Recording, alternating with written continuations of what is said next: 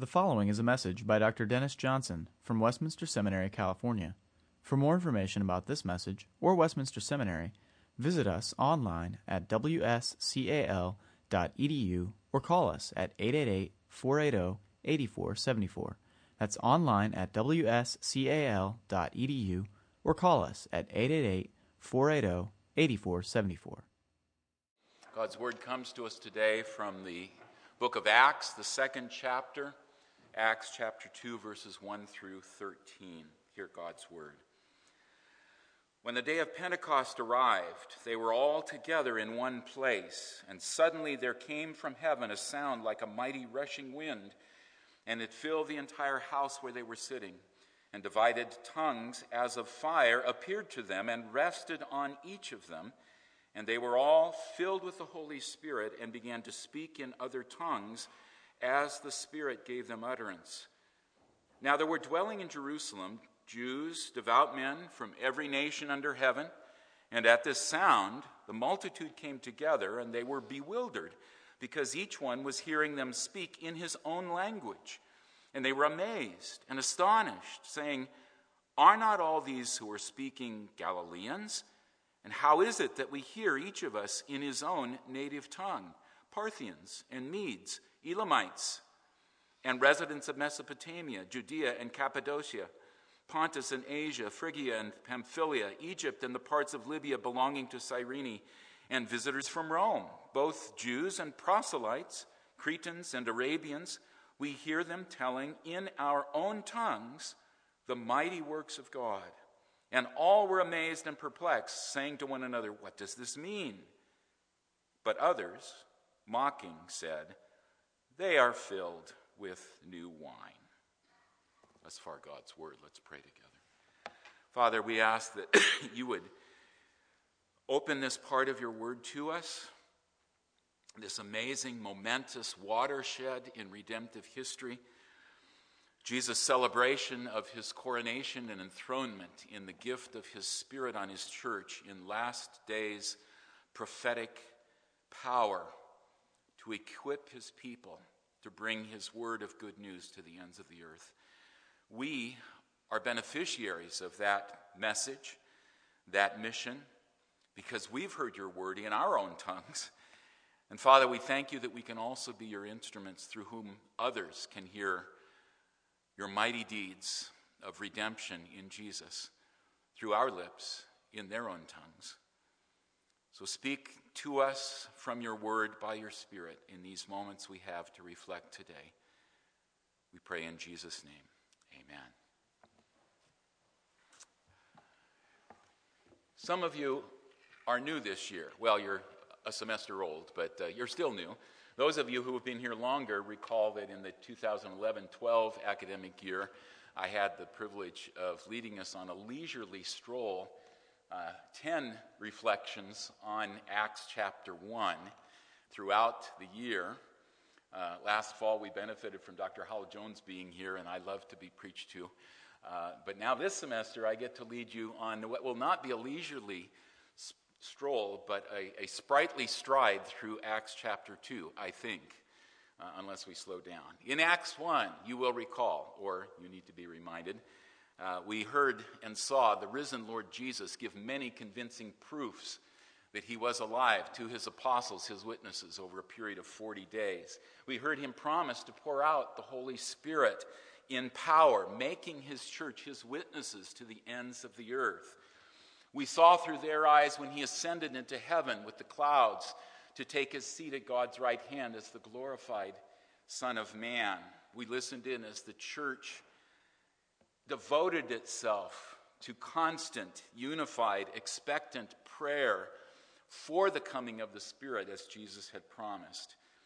And then at the end of that chapter, we saw that in answer to the church's prayer and in fulfillment of God's word, Jesus appointed a replacement for Judas the traitor so that the number 12, the apostles, would be up to full strength in keeping with God's word before the Spirit came. Now, in Acts chapter 2, the event promised by John the Baptist throughout his ministry, pointing to Jesus, and promised by Jesus in Acts 1 5, has arrived. The arrival of God's Spirit in last days power. This event is what those early Christians had been praying for since Jesus' ascension. This event is going to give public evidence that Jesus is alive and ruling at God's right hand. This event will set in motion a global spread of God's kingdom to the end of the earth. Naturally, then, Luke describes the day of Pentecost arriving. Well, that's the ESV. It's a fine translation. But you Greek scholars know that behind it is a very unusual term in the biblical terminology, uh, sumplerao, a word that only appears a couple other times in the New Testament, uh, and a few times actually in the Greek Septuagint, the Old Testament. A word that has embedded within it the idea of the filling up of a set number of days or years to an appointed, promised goal. Luke used it at that momentous turning point in his gospel in chapter 951 when he begins to fix his face toward Jerusalem. Luke says, again, the ESV, when the days drew near, that's sumplerao, oh, when the days were being fulfilled for him to be taken up, he set his face to go to Jerusalem.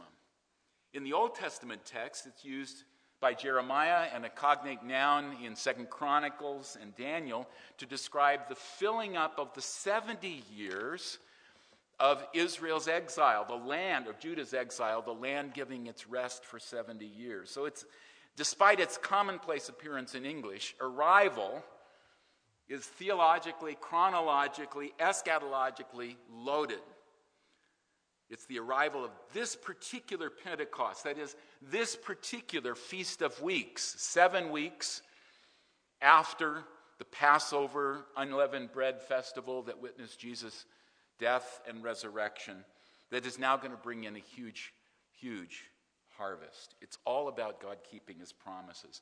And you'll notice as the Spirit comes, he signals his coming with three observable phenomena two sounds and a sight the sound of rushing wind, the sight of flames or tongues of fire distributed over the heads of each of the assembled 120 believers in that upper room, and then the sound of God's wonders being proclaimed in the languages of the nations. That's our structure for today. Each actually of those is worth its own morning devotions, but as I say, we're not strolling, we're striding. So we're going to look at all three briefly and ask what they show us, not just about that event back then, back there, but about what that has to say to us in our ministry as members of that Holy Spirit baptized church that continues our calling as Jesus gave it to us so long ago. So the sound of a mighty rushing wind came, enlivening a new Israel. Both the Hebrew and the Greek words for spirit can also mean wind or breath. Now, the wind word here is actually not the word that you Greek scholars know, pneuma. It's a somewhat related word, pnoe. It's the word that actually appears in the Old Testament translation in Genesis 2 when God formed Adam out of the dust of the ground and breathed into him the breath of life. It's that term.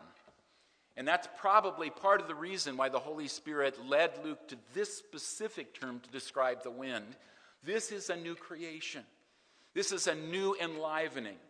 Oh, there are other echoes of the Old Testament. Certainly, there's a relation to Ezekiel and his vision of the dry bones in Ezekiel 37, where the bones are reassembled and then flesh is built on them. And, and then, but still, he's got a, a valley full of corpses.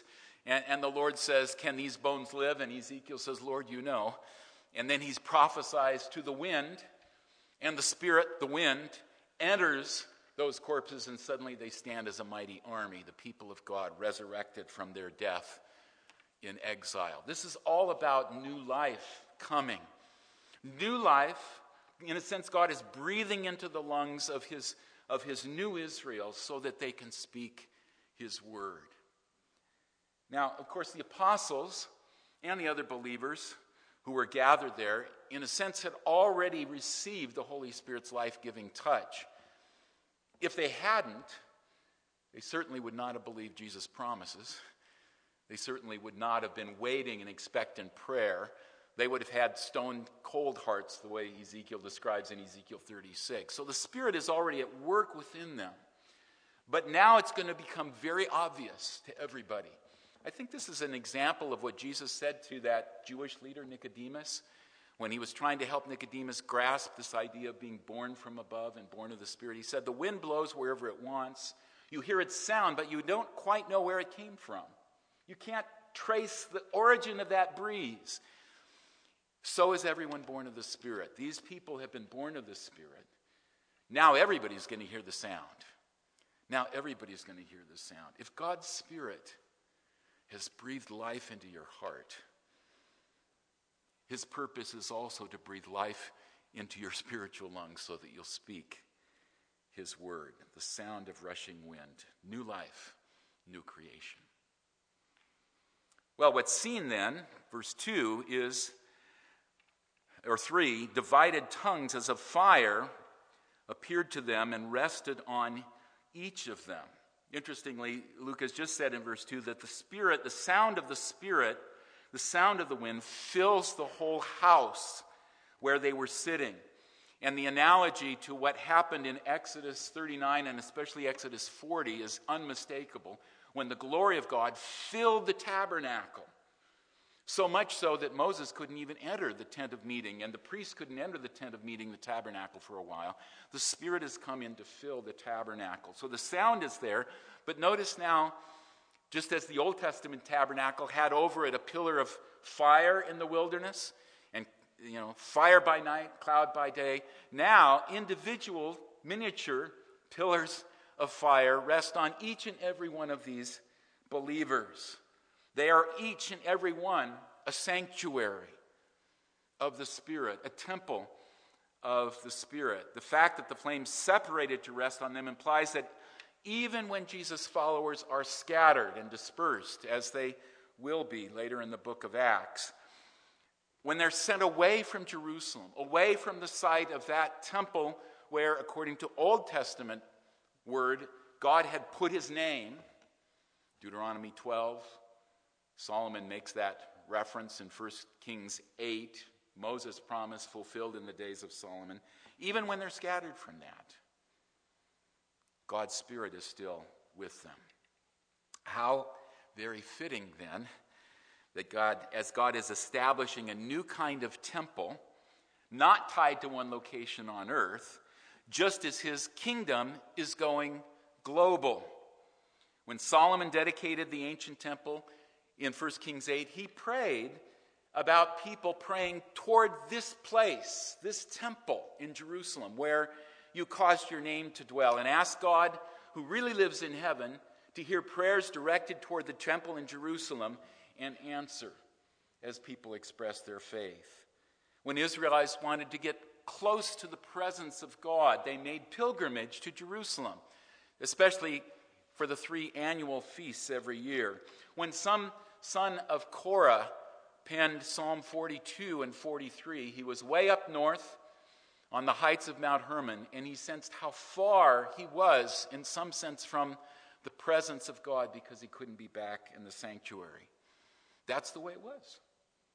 Now, God was present with his people in many ways, as Stephen will say. God was present with his people any place, but there's something special about that temple in the Old Testament. But from now on, from now on, God's holy meeting place with his people is going to be his people. His people. Peter pulls that up in 1 Peter 2. He says, Now you are living stones united to Jesus, the living stone who gives life, built into a spiritual house. Put a capital S on that spiritual. Uh, our English versions are awkward with that. A holy spiritual house. A holy spiritual house in which God dwells by the Spirit. The living God is among us. So Paul writes to the Corinthians, 1 Corinthians 3 Do you not know that you are God's temple and God's Spirit dwells in you? If anyone destroys God's temple, God will destroy him. For God's temple is holy and you are that temple. That's about us all together when we gather in worship on the Lord's Day we are that temple, gathered in the very presence of God.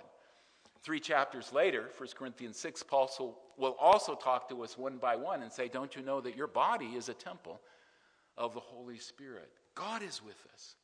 God is present among his people. Wherever we gather over the whole world, God is getting ready for that great dispersion, that great spreading out of the language uh, of, the, of God's people in the nation to the nations, and therefore speaking in the languages of the nations. Sound number two God's mighty deeds spoken in the nations' tongues. This is the one that Luke really elaborates on in verses 5 through 13. Um, he wants us to understand exactly what is going on here. There's a wordplay that links the tongues of fire with the tongues of the nations, same word used in Greek in both. Um, and then Paul goes on, or, and Luke goes on to describe how Jesus' servants are speaking the wonders of God in the dialects of the nations. Make it very explicitly plain. This is the languages spoken all over the Roman Empire and beyond. And the regions and the nationalities that he lists there sweeps from the east, the Parthians, to the Romans in Italy toward the west, from the north in Asia to the south, Egypt and Libya in North Africa, from the island peoples in the center of the sea living on Crete to the desert peoples living on the outside in Arabia. The crowd included not only those born of Jewish parents, but also Gentiles who were proselytes who had converted to serve the God of Israel.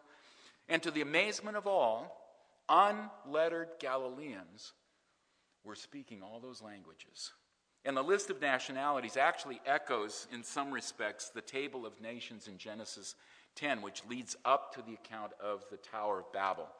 And that's also very deliberate on God's part to remind us of that. Babel, of course, was the place where God judged human pride, where God thwarted the plans of those who wanted to seek fame and control God by resisting his command to spread to fill the earth.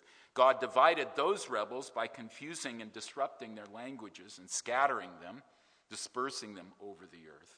Now at Pentecost, God's grace in Jesus begins to reunite divided peoples for God's glory, not for man's glory. God speaks his good news directly to the nations, into their heart language.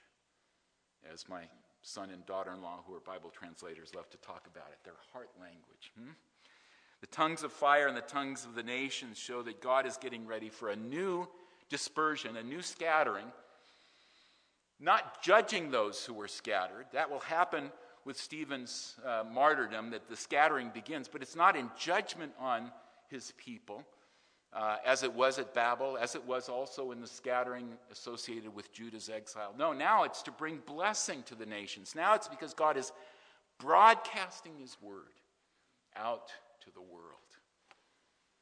That's why you're here, isn't it?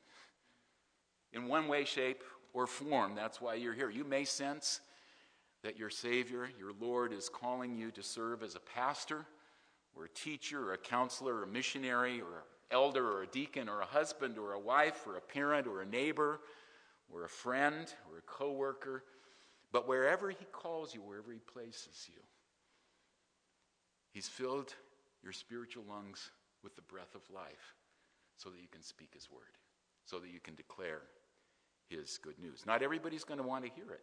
You notice that last reaction there? I can't speak more on this now, but uh, those who recognized the languages, who had come in from the Jewish dispersion and knew those native tongues of all those places, were amazed and astonished and heard God's wonders. And the native born Judeans, not recognizing those languages, dismissed it as a bunch of drunken people. The Bible always does that kind of dividing. The aged Simeon said that when he held the infant Jesus in his arms three plus decades earlier He's going to divide Israel. Some will rise, some will fall. He'll be spoken against. Jesus' parables did that, didn't it? It put people in different camps. For the insiders, that is, the believers who had come to know God by His grace, not their worthiness, not certainly their insight, the parables opened up the secrets of the kingdom.